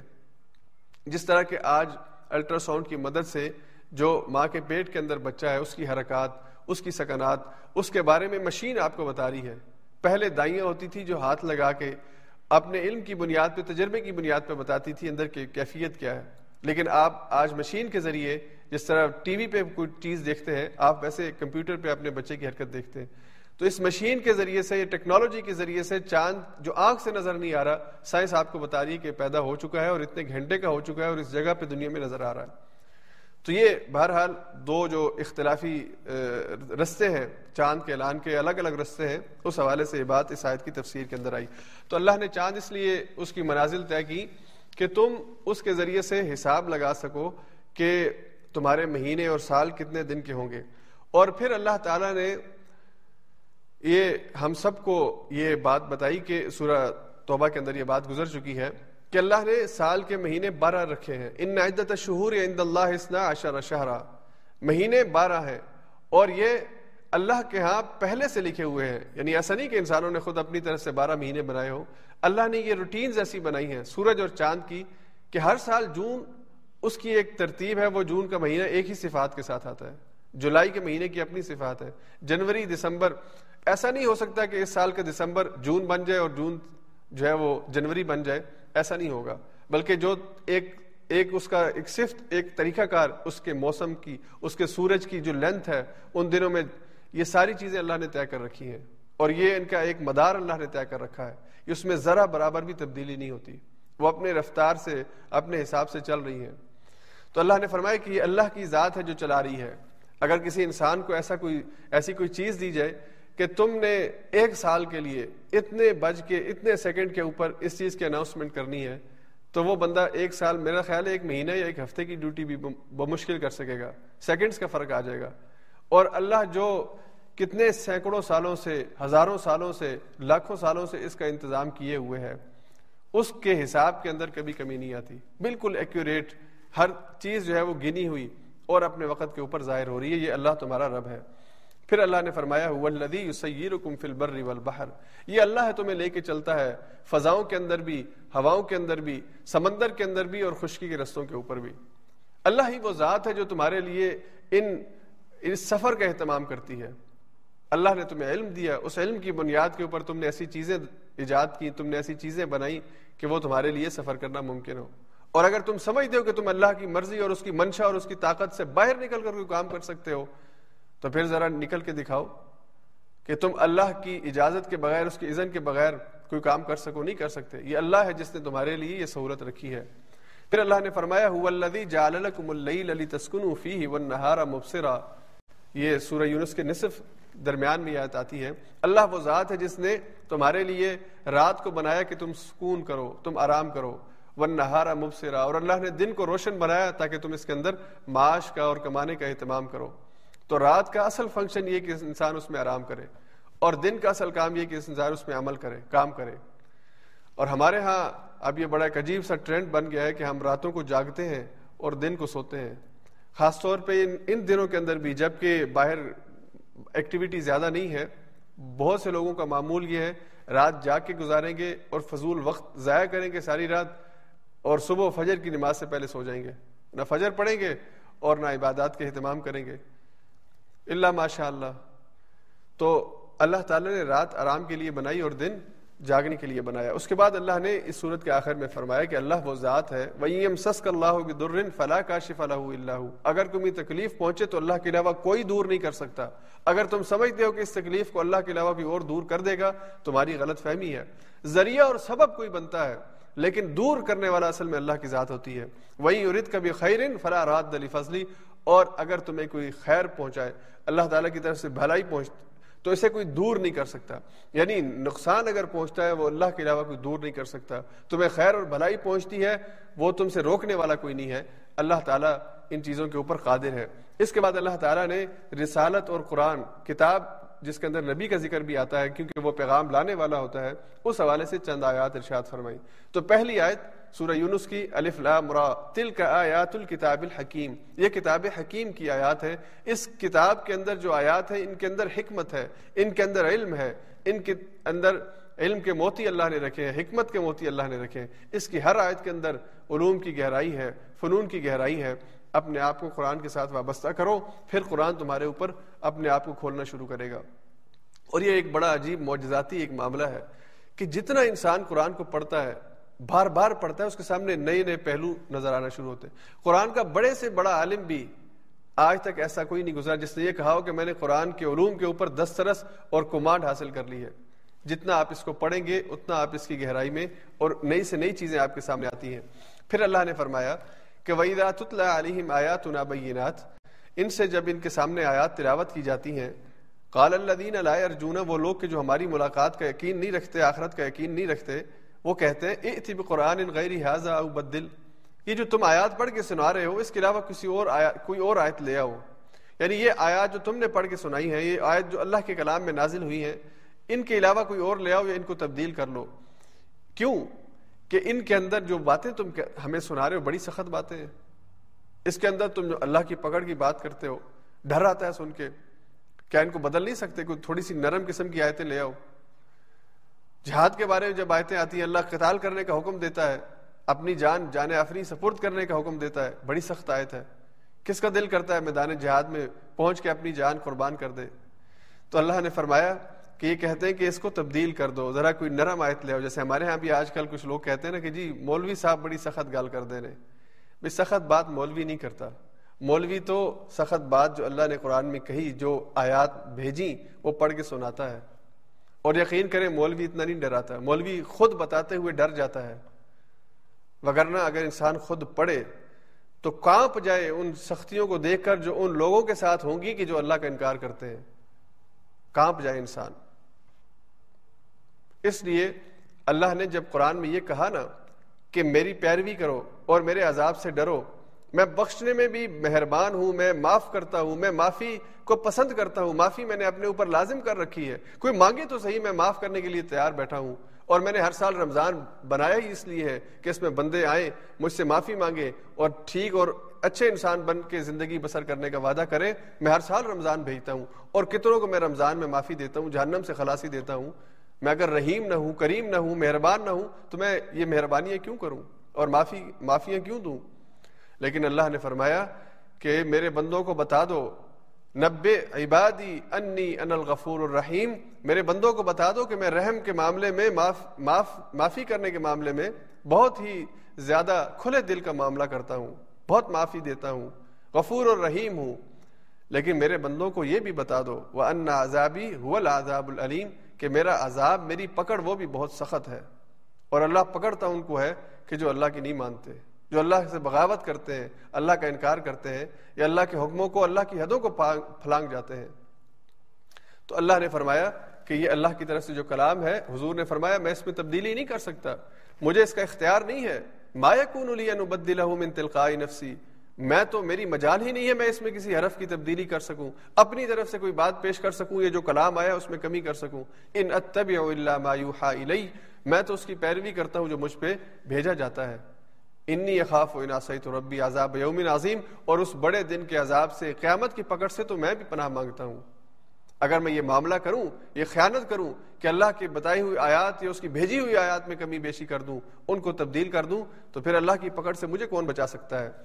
اس کے بعد پھر اللہ نے فرمایا، وما كان هذا القرآن ويفترى من دون اللہ ولاکن تصدیق الدی بین ادئی و تفصیل الکتابی لا ریب فیہ من رب العالمین یہ کتاب اللہ کے علاوہ تو کوئی اس کو بنا نہیں سکتا۔ کوئی اس یہ کلام اللہ کے علاوہ کوئی اور نہیں بنا سکتا۔ اور یہ تصدیق کرنے والا ہے ان سب کتابوں کی جو اس سے پہلے آئی ہیں، اور اس میں کسی قسم کا شک نہیں ہے، کسی قسم کی غلطی نہیں ہے۔ اس میں ریالٹی کے خلاف کوئی بات نہیں ہے۔ یونیورسل ٹروتھس اس کے اندر بیان ہوئے ہیں۔ اس کے اندر حقیقتیں بیان ہوئی اس دنیا کی حقیقت بھی اور اگلے جہان کی حقیقت بھی اس کتاب میں بیان ہوئی ہے۔ پھر اس کے بعد بہت ہی خوبصورت آیات ہے سورہ یونس کی قرآن کریم کے حوالے سے، جہاں پہ اللہ یہ فرماتے ہیں، یا ایوہ الناس، اے لوگو، قد جاءتکم موعظت من ربکم۔ تمہارے پاس، تمہارے رب کی طرف سے موعظت یعنی نصیحت یا یاد دہانی، تذکیر وہ آ چکی ہے۔ وہ شفا ان لماف صدور اور اللہ نے وہ کلام بھیجا کہ جو دل کی بیماریوں کا، سینے کی بیماریوں کا علاج ہے۔ یہ دل کی جو بیماریاں ہیں، یہ اللہ نے قرآن کریم میں ان کا علاج رکھا ہے۔ یعنی قرآن کی تلاوت سے انسان کی جو اخلاقی بیماریاں آپ کہہ لیجیے، فکری غلطیاں کہہ لیجیے، عقائد کی غلطیاں کہہ لیجیے، ان سب کی اصلاح ہوتی ہے۔ اور یہاں پہ ایک اور بات بھی سمجھ لیجیے۔ بعض لوگ یہ کہتے ہیں کہ جی ہم روحانی علاج کرتے ہیں یا روحانی معالج ہیں۔ تو روح بیمار نہیں ہوتی، انسان کی فکر پرا گندا ہو جاتی ہے، انسان کا دل بیمار ہو جاتا ہے۔ اسی لیے اللہ نے یہاں پہ فرمایا کہ وہ شفا ان لماف صدور اللہ تعالیٰ سینے یا دل کی بیماریوں کا علاج اس قرآن میں رکھا ہے۔ آپ قرآن پڑھیے، آپ کی فکر پاکیزہ ہونا شروع ہو جائے گی۔ آپ کا اللہ پر ایمان، وہ صاف ستھرا اور اجرا اور کھڑا ہونا شروع ہو جائے گا۔ آپ کی حضور علیہ صاحب السلام کے ساتھ محبت بڑھنا شروع ہو جائے گی۔ آپ کا آخرت کے اوپر ایمان واضح بھی ہوگا کنسپٹس آپ کے کلیئر ہوں گے۔ اور کیا کم، کیا کرنا ہے، کیا نہیں کرنا، یہ واضح باتیں آپ کو اللہ کا کلام بتائے گا۔ پھر اللہ نے فرمایا کہ یہ کتاب جو تمہارے پاس بھیجی گئی ہے، ہدن، ہدایت کی کتاب ہے۔ یہ انسان کو رستہ بتاتی ہے، رستہ دکھاتی ہے۔ اور رستہ کون سا؟ سرات مستقیم، جو سیدھا اللہ کی جنت کی طرف لے کے جانے والا۔ وہ رحمتن اور یہ کتاب اللہ نے رحمت بنا کے بھیجی ہے۔ اس کتاب کو اللہ نے زحمت نہیں بنایا۔ اس کتاب کے احکام بطور رحمت اللہ نے بھیجے ہیں۔ کل بفضل اللہ و برحمتی، کہہ دیجیے، اللہ کے فضل اور اس کی رحمت کے ساتھ خوش ہو جاؤ۔ اور دراصل یہی چیز ہے جس پہ اہل ایمان کو خوش ہونا چاہیے۔ پھر اس کے بعد آگے اللہ نے آخر میں یہ آیت ارشاد فرمائی، قل یا ایوہ الناس، اے لوگو، قد جاءتکم، قد جاءکم الحق من ربکم۔ تمہارے پاس حق تمہارے رب کی طرف سے آ چکا۔ فمن اہتدا فانما یهتدی لنفسی۔ اس کتاب کو اللہ نے ہدایت کہا، جو اس کی مان لے گا وہی ہدایت یافتہ ہے۔ ومن ضل فانما يضل علیہا اور جو اس کتاب کے نازل ہونے کے بعد بھی گمراہی کے رستے کو اختیار کرتا ہے، تو اس کی گمراہی اسی پر ہے۔ اور اس سے اپنی مرضی سے غلط رستے کا انتخاب کیا اور اپنے انجام کا جواب دار وہ خود ہے۔ اس کے بعد آخری جو آیت آج ہم پڑھیں گے، وہ اللہ تعالیٰ نے جو عقیدہ آخرت ہے، اس حوالے سے ہم سب کی اصلاح کے طور پر اور دنیا کی زندگی کی حقیقت ہمارے سامنے بیان کی ہے۔ مشرقین مکہ اور آج کے دور کے اندر بھی اور پوری تاریخ کے اندر بھی اگر انسان اللہ کے بارے میں غلط خیالات یا غلط عقیدے کے بارے میں سوچتا ہے تو اس کی وجہ یہ ہے کہ اس کا آخرت کا کنسیپٹ کلیئر نہیں ہے۔ تو اللہ تعالیٰ نے قرآن کریم میں اس صورت میں بہت سی آیات کے اندر ان کے اس عقیدے کی اصلاح بھی کی ہے۔ اور دنیا کی زندگی کے بارے میں اللہ نے فرمایا ان نما مسل الحیات دنیا کما ان انزلناہ من السماء فاختلط به نبات الارض دنیا کی زندگی کی مثال تو ایسے ہے جیسے ہم نے آسمان سے پانی برسایا، پھر اس سے زمین کی پیداوار، زمین کی نباتات، جن کو آدمی بھی اور چوپائے بھی کھاتے ہیں، خوب گنجان ہو کر نکلی، فصلیں لہلہا اٹھی زمین ہری بھری ہو گئی۔ یہاں تک کہ جب وہ زمین اپنی پوری رونق کو، اپنی پوری فصل کو اور اپنے پورے خزانے اس نے باہر نکال دیے اور اس کی خوب زیبائش ہو گئی۔ دنیا والوں نے بھی خوب اس کے مزے اڑائے۔ اور اس کے مالکوں نے یہ سمجھ لیا کہ اب ہم اس پر قابض ہو چکے ہیں۔ وزن انہم قادرون علیہ کہ اب ہمارا تو اگر آپ پچھلا سارا حساب کتاب ٹھیک ہو گیا ہے، اب ہر چیز کی سیٹنگ ہو گئی ہے، تو اللہ فرماتے ہیں، تو دن میں یا رات میں اس پر ہماری طرف سے کوئی حکم آ پڑا۔ اللہ کی طرف سے حکم آیا۔ وہ فصل جو تیار تھی کہ اس فصل کو کیڑا لگ جائے، وہ فصل تباہ ہو جائے۔ وہ جو دنیا نے مال اکٹھا کر لیا تھا، اس مال کی تباہی کا حکم آ گیا۔ کوئی سیلاب کا ریلا آیا، کوئی آندھی آئی کوئی کیڑا آ گیا، کوئی وائرس آ گیا، عذاب کی کوئی صورت آ گئی اور وہ سب کچھ جو انہوں نے جمع کر لیا تھا، ہم نے اس کو ایسے صاف کر دیا گویا کہ وہ تھا ہی نہیں۔ فجالنا حسیدن کا الم تغ بلمس وہ تھا ہی نہیں یعنی وہ ایسے غائب ہوا جیسے تھا ہی نہیں۔ تو دنیا کی زندگی کی مثال اور حقیقت اللہ نے بیان فرمائی کہ یہ ایسی ہے، جو لوگ سمجھتے ہیں کہ یہی سب کچھ ہے۔ یہ جب ختم ہوگی اور اگلا جہان سامنے آئے گا تو پھر یہ ان کو لگے گا کچھ تھا ہی نہیں۔ اس لیے اس دنیا کی زندگی کی حقیقت بس اتنی ہے، یہ مہلت عمل ہے۔ یہ اللہ نے زندگی گزارنے کے لیے چند دن ہمیں دیے ہیں۔ یہ دیکھنے کے لیے لیا بلوا کم کم محسن عملہ تم میں سے کون ہے جو بہتر عمل کرتا ہے؟ تو یہ مہلت عمل اللہ نے دی ہے۔ اور مجھے اور آپ کو موقع دیا ہے کہ ہم اس دنیا کی زندگی میں اللہ کو مان کے بسر کریں تاکہ ہم آخرت میں اس کے جنتوں کے مستحق بن سکیں۔ اللہ رب العزت سے دعا ہے کہ مجھے اور آپ کو، ہم سب کو جنتوں کا حقدار بنائے، اس دنیا کی حقیقت کو سمجھنے اور آخرت کی حقیقت کو سمجھنے اور اس دنیا کی زندگی کو آخرت کے اچھا بنانے کی توفیق عطا فرمائے۔ وآخر دعوانا ان الحمد للہ رب اللہ